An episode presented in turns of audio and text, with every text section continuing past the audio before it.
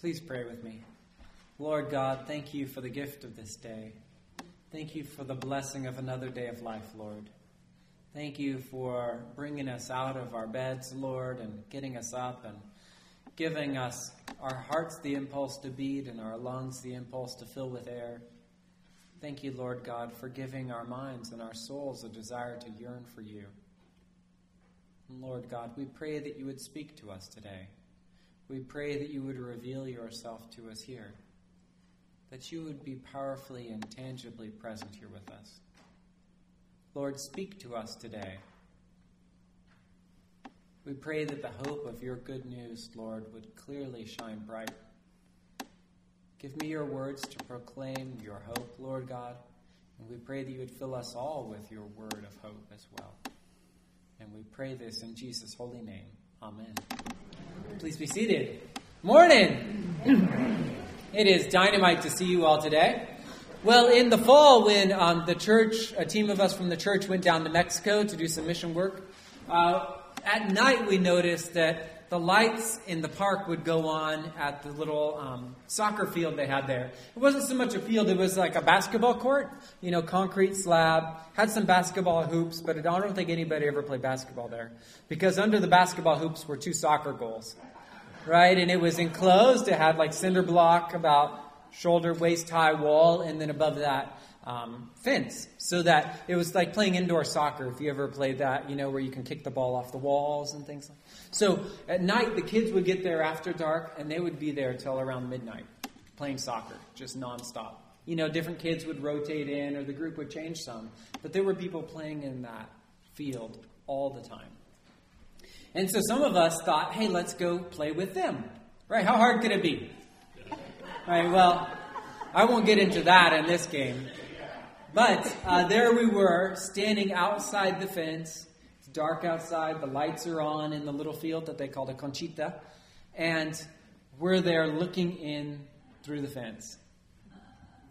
And as the kids would run back and forth, they'd kind of like glance over at us every once in a while, you know, but like not really acknowledge that they saw us, you know, because they didn't want to be awkward. And I didn't really know how to ask, can I play soccer with you all? Right? I didn't know how to say that in Spanish, so I was, we were all kind of sitting there, not sure how we were going to connect with them. And there we were, outside the fence, and there they were inside playing the game. Now, something like that I think is happening in our passage from Acts for today.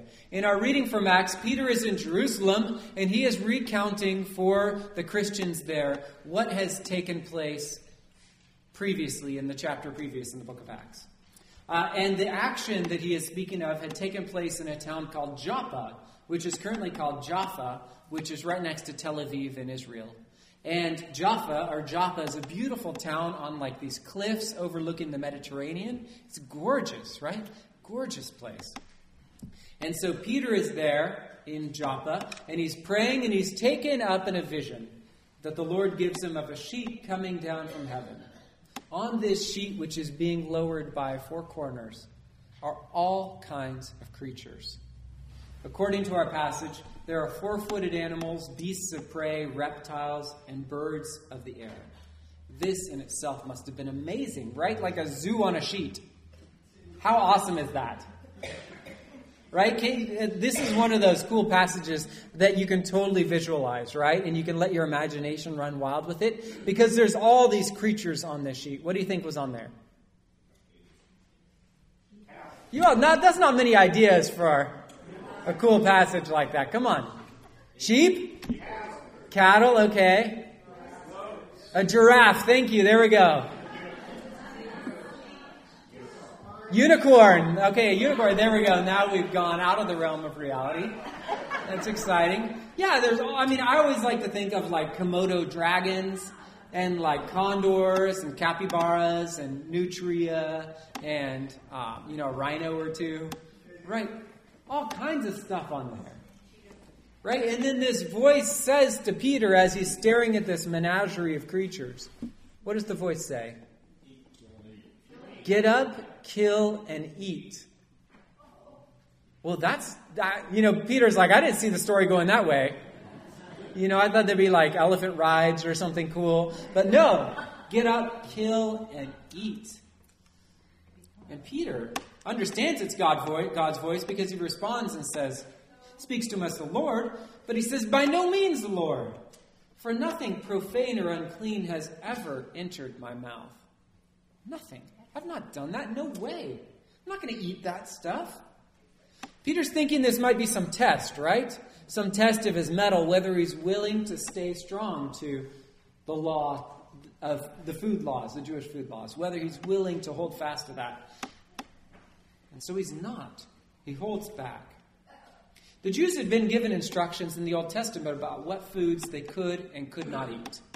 And there were several rule, rules that were given to guide them in their decisions. Right? And so for four legged creatures, they had rule that it had to chew the cud and have a cloven foot. Right? Everyone know what a cloven foot is? A split hoof, right? So, cow. Good. Yes, chews the cud and has a cloven foot. Deer.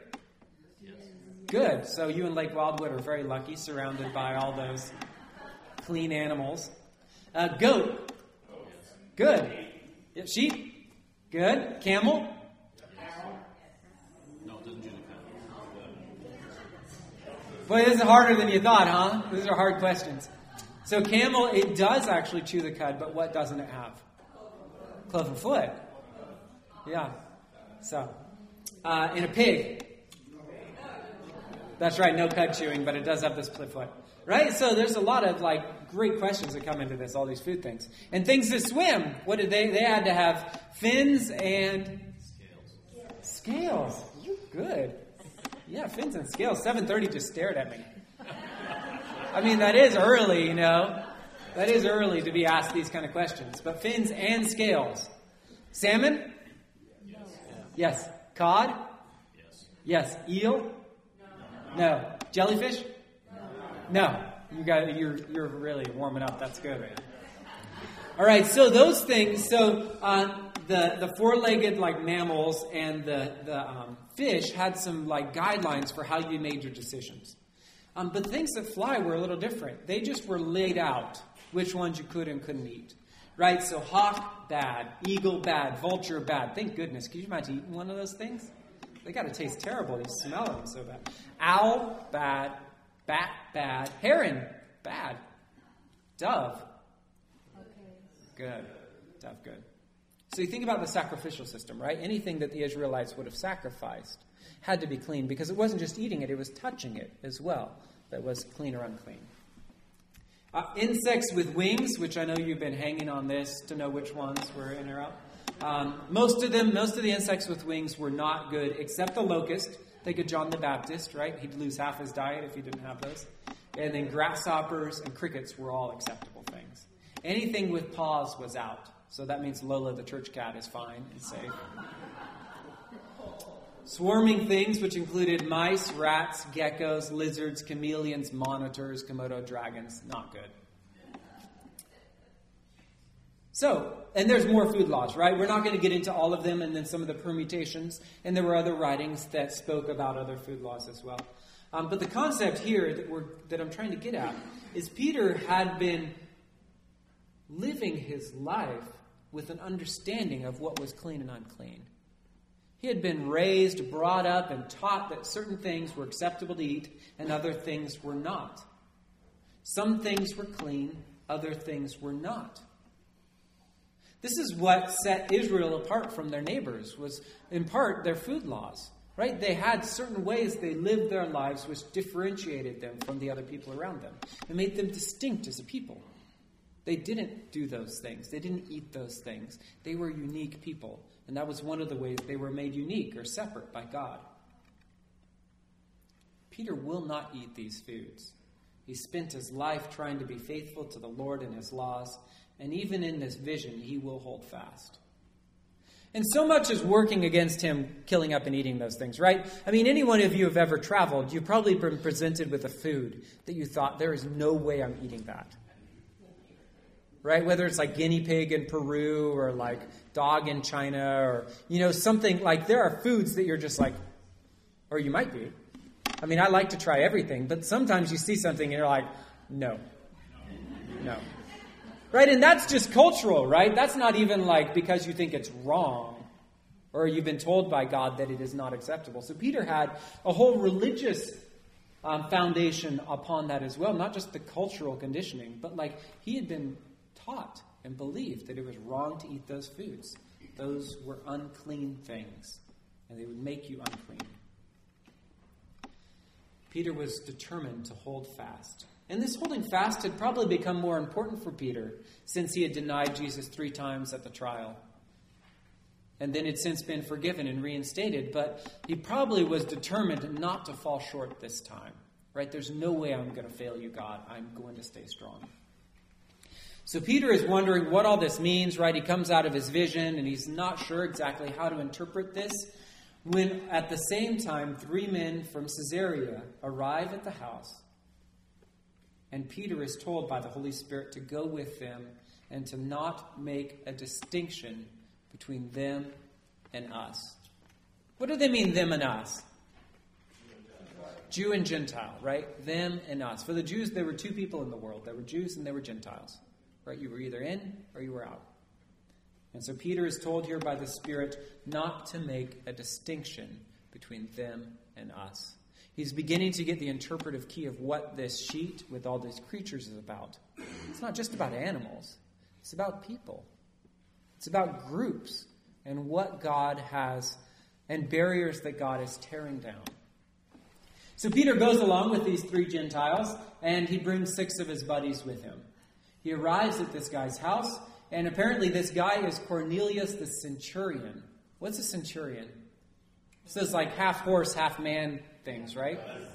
A centaur. Oh, yeah. What's a centurion then? A Roman officer. That's right. They would have been over a hundred. That's what the cent part of it. They would have overseen a hundred people. In modern, in the modern army, they would be called a captain, right? Because they would be over a company of soldiers. And so Cornelius was a centurion. And what military would he be representing? The Roman Empire. And who did the Jews love more than anybody? right? And Cornelius is this very outward and visible sign of Rome's oppression of Israel. Right? He is just, he is Rome incarnate, right? Just right there before him. The one who would order the Jews around and control the peace and control their lives. Cornelius was there. Peter begins to speak to them, and the Holy Spirit falls upon everyone in that household.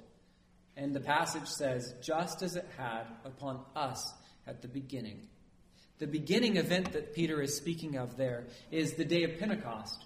Remember when the Holy Spirit came like a rushing wind and they had fire above their heads and they began to speak in other languages? Right? We see here at Cornelius' house, the Gentiles begin to speak in other languages. They're given the gift of tongues. House is full of Gentiles who are speaking in tongues and praising the Lord. And Peter and the other Jews, Jewish Christians, are blown away. Blown away. And so they're baptized. Now, the implications of this passage are great. And because many of us came from a Gentile background, right? I mean, some of us came from a Jewish background, but many of us from a Gentile background. And here we see the beginning stages of the opening up of this divine operation to the nations outside of Israel. Right? The spreading. Jesus had promised in the Great Commission that he was going to send them like to the ends of the earth. But here we see that taking place. It's that operation that was uh, initiated here that has brought the good news to you and to me. The church would still have other things to sort out in its growth and expansion. They would have to figure out what it meant to bring the Gentiles in, what would, how they would deal with that, what they would do with the cultural differences. But they worked it out. Through the redeeming blood of Jesus, even these Gentiles were made clean and brought in. As the Lord said to Peter, What God has made clean, you must not call profane. Who had made them clean? God. It doesn't just say they were oh, they're not they're not dirty anymore, they're fine, or I've changed my definition. God has actively made them clean. And so Peter could not call them profane. In this action, the Lord wiped away the food laws and the distinctions between groups of people, which led to the, to the eventual massive growth of the church among the Gentiles. And although the food laws were concluded on that day, the moral law continues to stand. The law which speaks of adultery, sexual immorality, perjury, coveting, stealing, all that continues to this day. We live in this same period as Peter a time in which the barriers have been removed, and all, Jew and Gentile, stand before the Lord, condemned under the moral law, unified in that, that all of us have fallen short of the glory of God. All of us have partaken of sin, and all of us, because of that, have earned death. We're equal. None is greater or lesser. We all stand before the Lord and equally have access to his forgiveness, his mercy, and his redemption. In Mexico, we stood outside that fence for a little bit at that canchita. But then the players saw us. They looked at us and they welcomed us in. And we joined the game and we became players just like everyone else. No longer was it inside outside, but all one team playing together. Jesus, in his death, tore down the barriers that divide us the barriers of color, of race, of language. The Lord has torn down those barriers so that we can be welcomed into his kingdom and become his people. We, as the church, now have that awesome work of proclaiming the good news to each and every person. Not only to people who match our demographic, not only to people who speak our same language, not only to the people who eat the same foods as we eat, but to all the nations with no distinction. Because in Christ there's neither Jew nor Greek, male nor female, slave nor free. But under his grace, we are all one in his body. May we, as the church, as Christians, go out into this world proclaim the good news of salvation in Jesus Christ, speak of the hope and redemption that is ours in our Savior, and the life that can be found in Him alone. Let's pray. Lord God, thank you that you have taken us, distinct and diverse people, Lord, and you have brought us to yourself by the blood of your Son. Thank you, Lord God, for the mercy and forgiveness you have given us in his sacrifice. Lord, we do not stand here because of what we have done or because we have earned your love somehow or earned our way out of sin. Lord, but because you have sacrificed for us.